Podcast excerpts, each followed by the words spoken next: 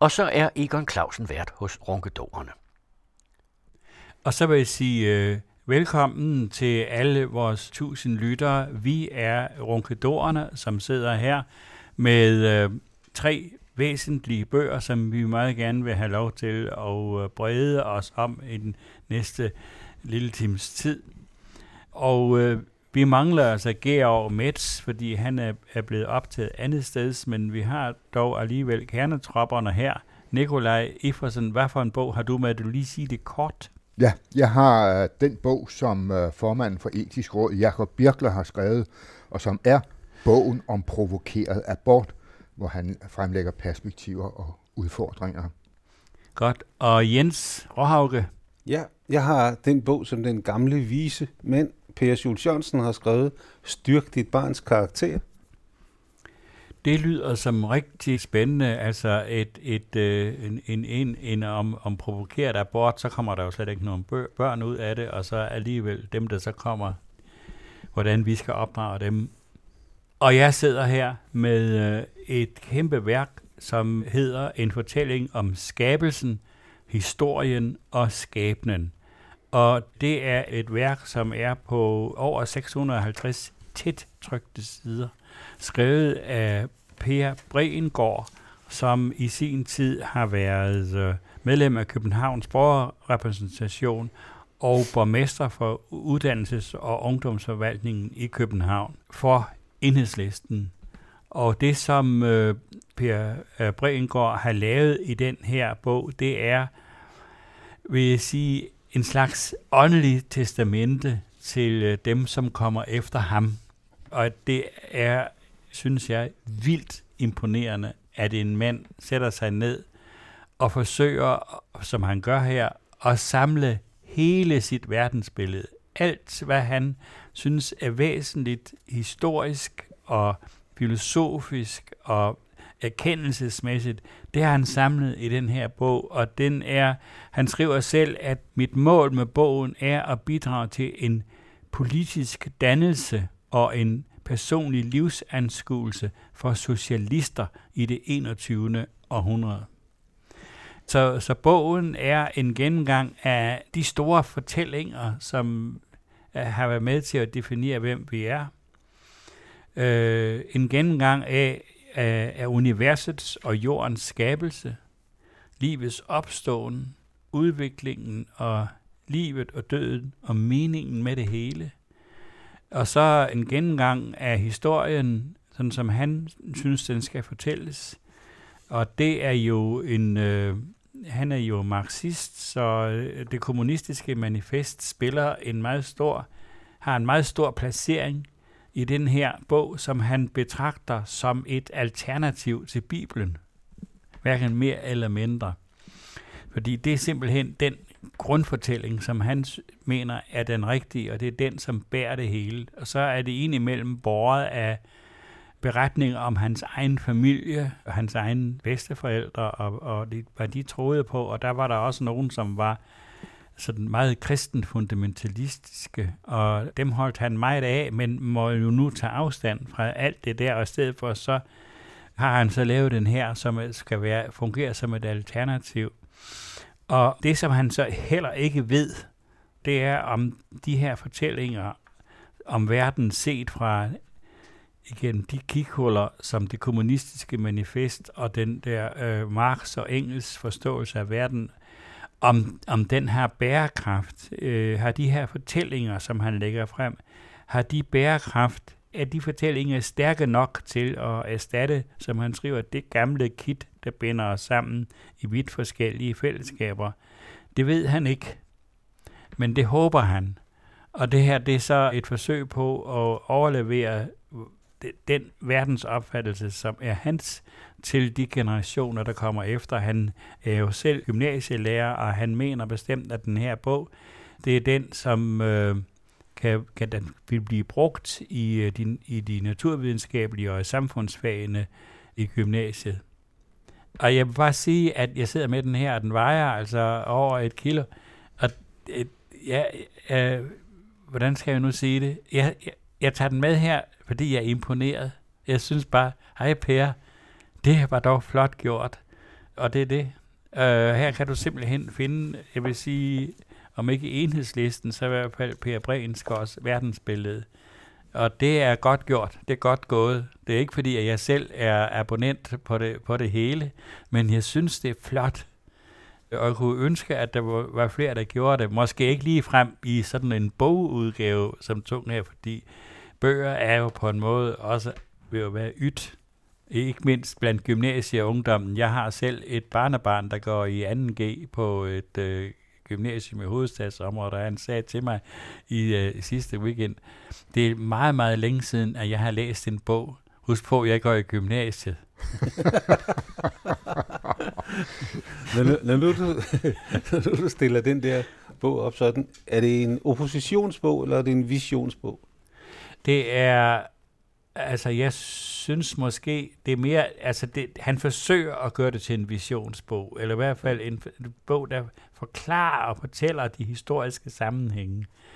Han er efter min mening i lidt for stor opposition til netop til, det skal være et alternativ til Bibelen og hans og hans opfattelse af den kristendom, som han tager afstand fra det er, sådan som jeg ser det her, en fundamentalistisk kristendom, som herskede i almuen i 1800-tallet, men som i, i Danmark jo kun har tilslutning for et absolut lille og ubetydeligt, en ubetydelig minoritet.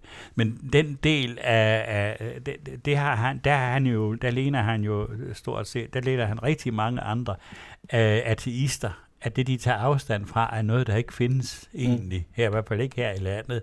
Men det ved de ikke, øh, og det ved han til syden heller ikke. Men det betyder ikke, at bogen er i den forstand, er, er, spiller kræfterne på at, at skyde, skyde fjender ned, som er forsvundet for længe. Fordi der er så meget andet i det, som er god, hvis man vil have vide, hvordan en moderne, venstreorienteret borgere tænker om samfundsudviklingen, både internt i Danmark, men også globalt, så, det, så den her, den er mægtig god, og der er et godt register til sidst. Mm. Men altså, der er, jo ikke, der er jo ikke nødvendigvis en modsætning mellem naturvidenskab og så religion eller kristendom. Men det, han kan simpelthen ikke forstå, at der er nogen, der vil skelne mellem tro og viden. Det, det, han, det kan han slet ikke forstå, det skriver han. Fordi det er jo det, ellers... det, er, det, er det er da egentlig interessant, ikke? Altså, fordi det, det, altså, det vil jeg betragte som lidt af en mangel.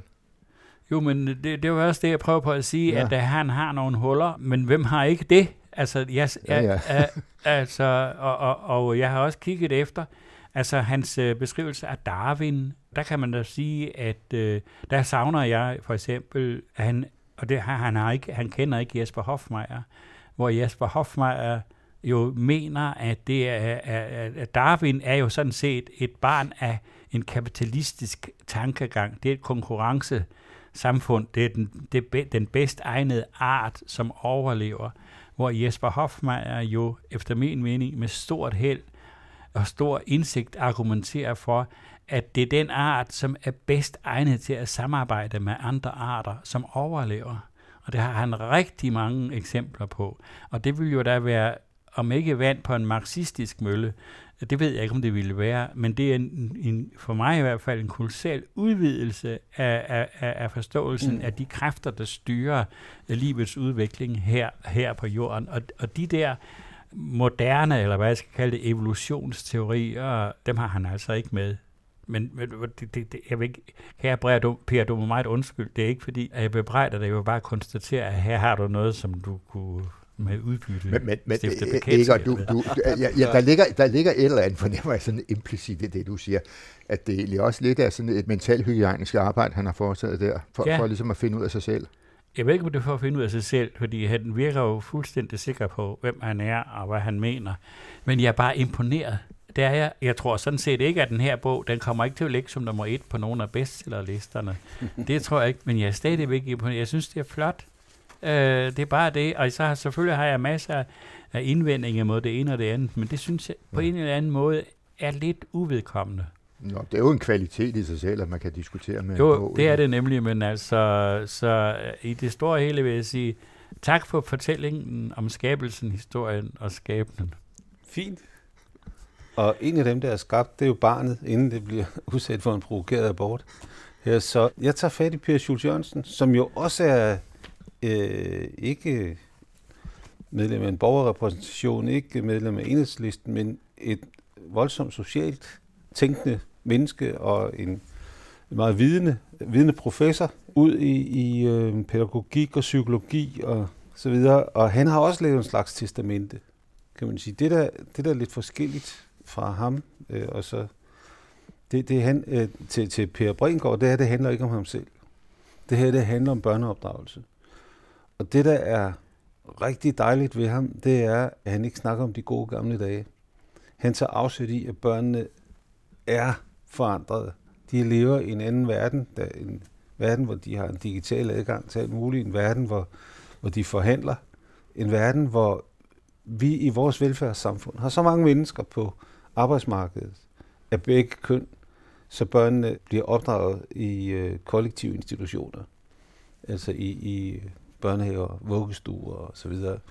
Og, og det, det betyder jo også noget, at børnene øh, øh, er så nutidigt orienteret, fordi de altid er sammen med jævnaldrende. Så det han, han gør det, han tager afsæt i, hvad er det, hvordan er det, børn ser ud lige nu.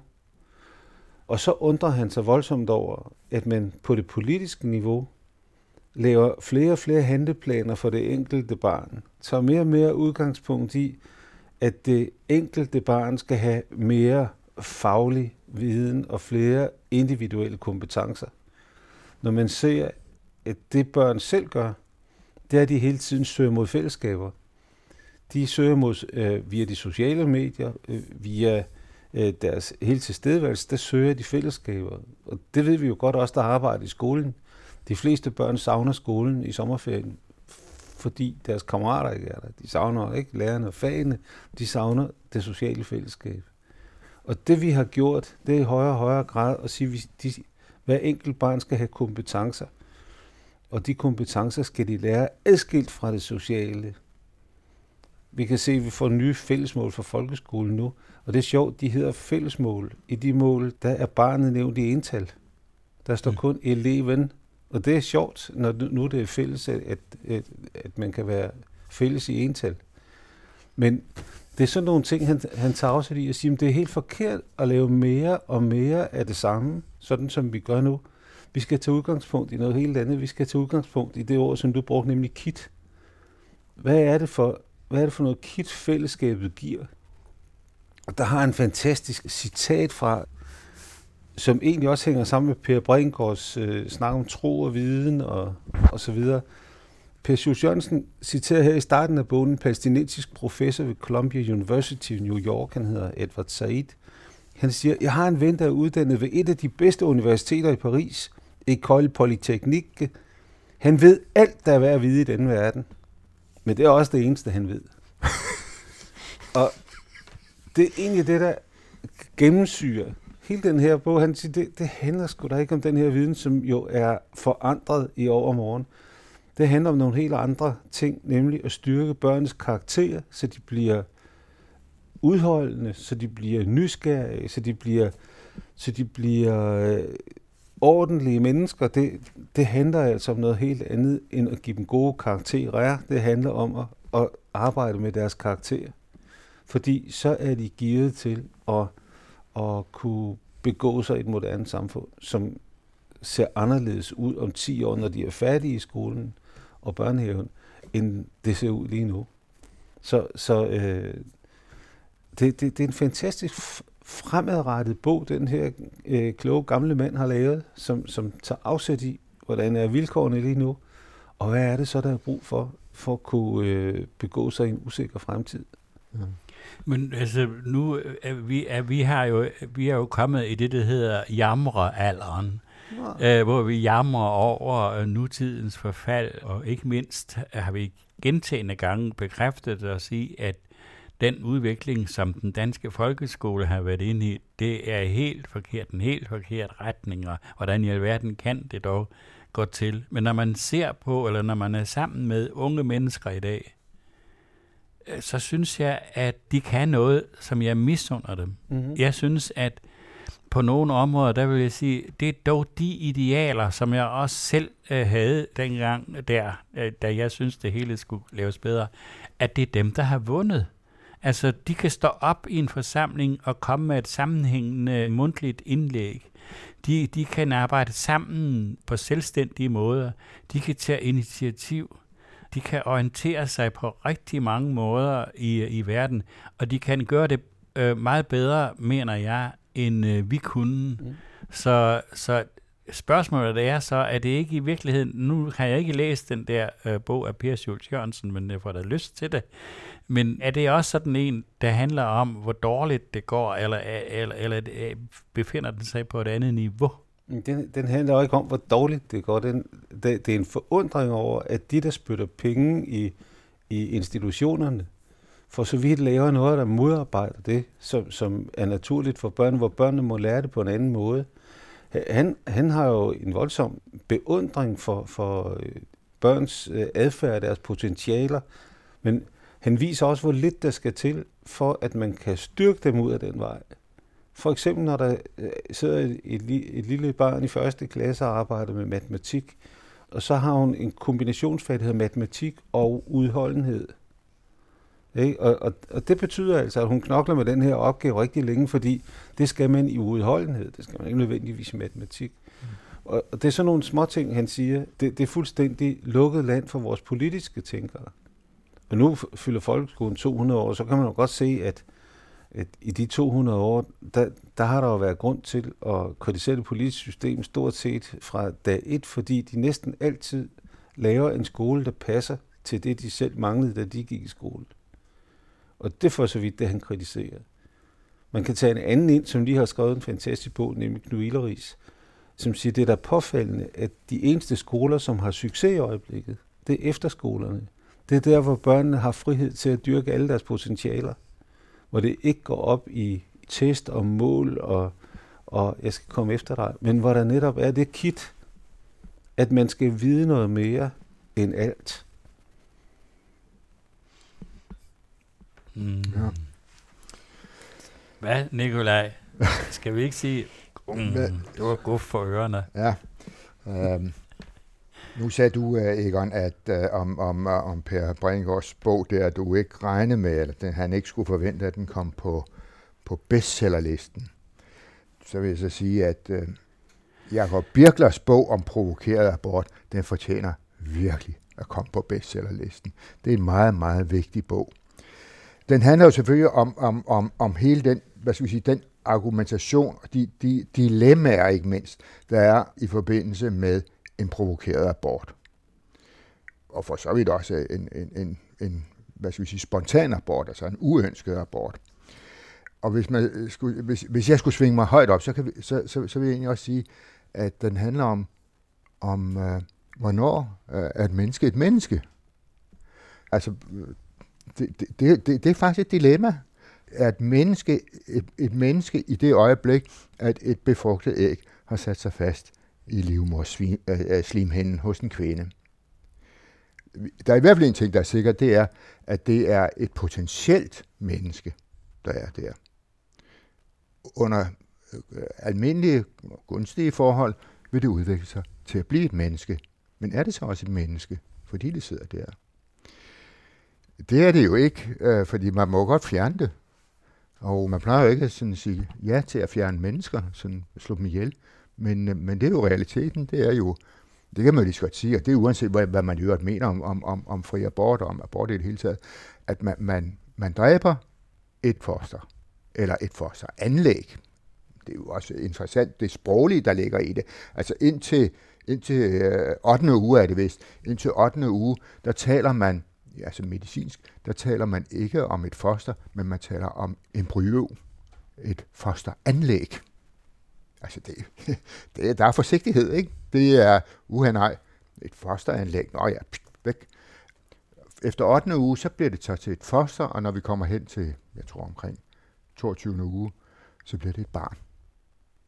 Hvorfor det? Altså, hvor, hvor, hvorfor de skillelinjer? Altså, hvor, hvor, hvor, hvad, hvad er det? Hvor, hvorfor, den, hvorfor lige præcis den uge og, og der? Altså, det kan man jo diskutere. Det er jo fuldstændig, i virkeligheden jo lidt tilfældigt. Hvem har lavet de regler? Er de politisk bestemte ja, det er politisk eller medicinsk bestemte? Ja, ja, det er vel for, ja, det for mig, eller ja, altså, at det er 12. uge, øh, der er fri abort, det er jo politisk bestemt, ikke? Men, men det er da uh, utvivlsomt uh, bestemt ud fra medicinsk rådgivning. Mm. Og det kan der være gode argumenter for, at det, at det skal være, ind, det må ikke være efter 12 uge, at man kan så få abort helt frem til 22. uge, men, men så skal så gives tilladelse til det, og, og der skal så være nogle, nogle hvad skal jeg sige, særlige grunde til det. Altså, det, det, det, det, det diskuterer øh, Jacob Birkler også i denne meget vigtige bog. Han diskuterer jo også, at at næsten alle kvinder får i dag scannet eller screenet deres, i deres svangerskab for et, øh, øh det, der hedder Down-syndrom, altså mongolisme. Og der kan man med en ret stor sikkerhed fastslå, om et barn har Down-syndrom eller ej. Og så vil de fleste kvinder vælge, at det bliver fjernet. Det foregår så efter 12. uge, at man kan foretage den der undersøgelse. Hvorfor fjerner man barnet, eller det der foster? Hvorfor fjerner man det af hensyn til kvinden eller parret, eller af hensyn til det kommende barn, mulige kommende barn? Eller af hensyn til samfundet. Eller af hensyn til samfundet også, ikke mindst. Og, og, og det har han jo også med en øh, samfundet. Huha, det er dyrt. Mm. Det er jo en belastning at have et barn med Down-syndrom. Men barnet med Down-syndrom, hvordan har det det som menneske, når det bliver født? Det har det faktisk vældig godt. Langt, langt de fleste mennesker, der har Down-syndrom, det er nogle glade og lykkelige nogen. De evner ikke så forfærdeligt meget, eller de har nogle andre evner, kan man sige. For hvis skyld gør vi det? Det er jo dilemmaer alt sammen. Det er utrolig spændende, og Jakob Birkler, han, øh, han trækker så, øh, øh, altså han giver lige en, hvad skal sige, en kort historisk oversigt helt tilbage til dengang, at et, et fosterdrab, som man kaldte det dengang, øh, det medførte døden for den kvinde, der fik en provokeret abort. Og så trækker han helt op til, hvad ligger der ude i fremtiden? Og der ligger altså nogle ting, som set med nutidens øjne godt kan være noget skræmmende. Altså at man, øh, at man efterhånden er i stand til at kunne lave fostre uden kvinder om jeg så må sige. Man skal bare have et æg, og man skal have en spermatozoa, altså en, en, en sædcelle. Og så forener man dem, og så kan man lave forskning på dem, og man er i stand til at holde et sådan lille undfangelse i live i ret lang tid, og med tiden i længere og længere tid. Og så kan vi jo forske på dem. Nej, vi kan måske ovenikøbet bruge dem. Så kommer vi ind på stamcelleforskning og det der det er jo fantastiske perspektiver. Det, men det, der er nogle dilemmaer ja, i det. Og det, det vil det altid være i det der. Så min opfattelse, jeg ved ikke, altså jeg synes, at den fri abort er, er et, øh, et gevaldigt kæmpe skridt fremad, ikke mindst set i lyset af kvindernes øh, stilling og kvindernes frihed. Jeg synes, at diskussionen om fri abort er utrolig vigtig og nødvendig. Den skal hele tiden være der. Men jeg er også af den opfattelse, at den i meget høj grad bliver misbrugt af reaktionære politiske kræfter, som ønsker at øh, ønsker at, øh, øh, at den antifeministiske kræfter, som ønsker at, at øh, henvise kvinden igen tilbage til den der underordnede øh, placering, og hvor man i øvrigt skal købe en, en lang række andre helt vildt reaktionære synspunkter, hvoraf nogen er sådan religiøst fundamentalistiske, men i meget høj grad handler det om at opretholde et samfund, som er mandsdomineret og øh, præget af generel uvidenhed. Og så længe det er tilfældet, så er en ordentlig diskussion af den der øh, øh, fri abort næsten umulig, fordi hvis man kommer til at, at, at tage nogle synspunkter, så, kan man, så bliver man slået i hardcore med nogen, som altså vil have, at vi skal vende tilbage til tiden før middelalderen. Og det, og det synes jeg er problematisk. Jeg synes, ja. at hvert af de der indgreb er, bør gennemdiskuteres og nøje frem og tilbage, men det kan man ikke i det der forpestede øh, øh, sociale miljø, som omgiver diskussionen om fri abort. Amen. Nej, men øh, nu er det min opgave at sige ammen her. Vil jeg okay, lov sige. jeg undskyld, jeg trækker mit ammen tilbage. men, nej, Egon, jamen det forstår jeg godt, og det, det kan da være ubehageligt. Men, men, men hvis det, du siger der, betyder, at man ikke kan have betænkeligheder ved fri abort, så, så, så, så er det et problem. Fordi der er nogle betænkeligheder. Jamen, det er helt der er nogle dilemmaer, og, og, og det er dem, der skal diskuteres. Ja. Jakob Birkler, han giver et fantastisk baggrund det, det utrolige er, efter jeg har læst disse, det er ikke, det er ikke en omfattende bog, den er på hvad, 120 sider, efter jeg har læst den, jeg aner ikke, hvad Jacob Birkler mener. Men ved du, hvad du selv mener? Ja, det ved jeg godt. Ja, men det er men, rart men, men, jo, jo, men jeg ved, jo, men det, og, og, og det, er, det er også det interessant. Jeg tror ikke, der er ret mange, der ved at læse den bog, flytter sig i diskussionen. Det kan godt være, at uanset om man er imod fri abort, eller går ind for fri abort, så tror jeg ikke, den, den, den flytter. Men den gør en ting, som er meget vigtig. Den giver en større forståelse for det modsatte synspunkt. Og det er en stor kvalitet i enhver debat. Det er, at man forstår, hvad den anden siger. Man forstår øh, det, der er med.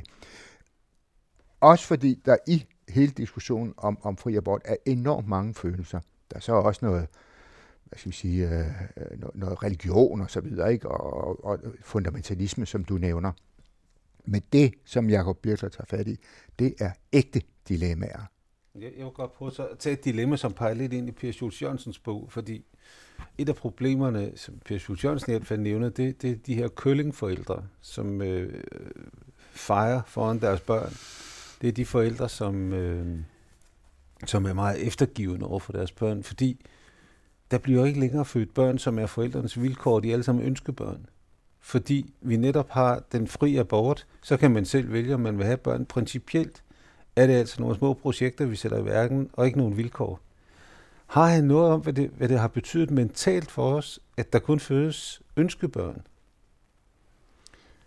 Nej, det, det, det vil jeg ikke sige. Altså, han, han peger egentlig mere på, på at det, det, der sker, og det, og det kan man så sige også er, har noget at gøre med den der ønskebørn, det der, at man, hvad skal vi sige, at man i langt højere grad er i stand til at selektere, øh, hvad, hvad man vil have for et barn. Og det vil man også i fremtiden. Ikke? Altså i dag kan man jo altså fravælge børn med, med forskellige sygdomme osv., men man kan jo faktisk også fravælge børn efter køn. Det er ikke almindeligt i Danmark, men det er jo meget almindeligt i andre dele af verden, kan jeg helt så sige. Men at et ægtepar siger, nå, nu har vi, øh, nu, nå, det, det ser ud til at blive en pige. Ej, vi skal ikke have nogen piger her. Væk. Og, det kan godt være, at der er nogen, der så vil sige, jamen det, uh, nej, det må man ikke. Og så, jo, det må man godt, fordi der er fri abort. Og den der øh, evne, eller den der mulighed for at kunne komme meget tættere på et foster og dets anlæg, det bliver udvidet. Hvilket vil sige, at man kan begynde at vælge eller fravælge hårfarver, øjenfarver, øh, øh, mange andre ting, for slet ikke at tale, når man kommer helt ind på en undersøgelse af genomet hos det enkelte foster, så vil man kunne sige om nogle meget, meget specifikke anlæg. Risikoen for at udvikle en eller anden bestemt hjertesygdom eller kræft eller et eller andet, det kan vi se ud af den der, fordi vi ved og så videre og så videre. Okay, så fravælger vi. Så fravælger man et barn, som når det bliver 50-60 år, har risikoen for at få kræft. Men hvordan er behandlingsmulighederne for kræft om 50-60 år? Det ved vi jo ikke. Mm. Altså, det, det, det, det, det, det, det er jo, uh, jeg synes, det er utrolig kompliceret. Derfor er jeg meget glad for at have læst Jacob Birklers bog. Jeg er også af den opfattelse, at kvinder skal have adgang til fri abort. Men jeg kan godt se dilemmaerne. Amen. Jakob Birklers bogen om provokeret abort er udkommet på Nyt Nordisk Forlag. Per Schultz Jørgensens Styrk dit barns karakter er udkommet på Kristi Dagblads forlag. Og Per Brengårds En fortælling om skabelsen, historien og skæbnen er udkommet på forlaget Frydenlund.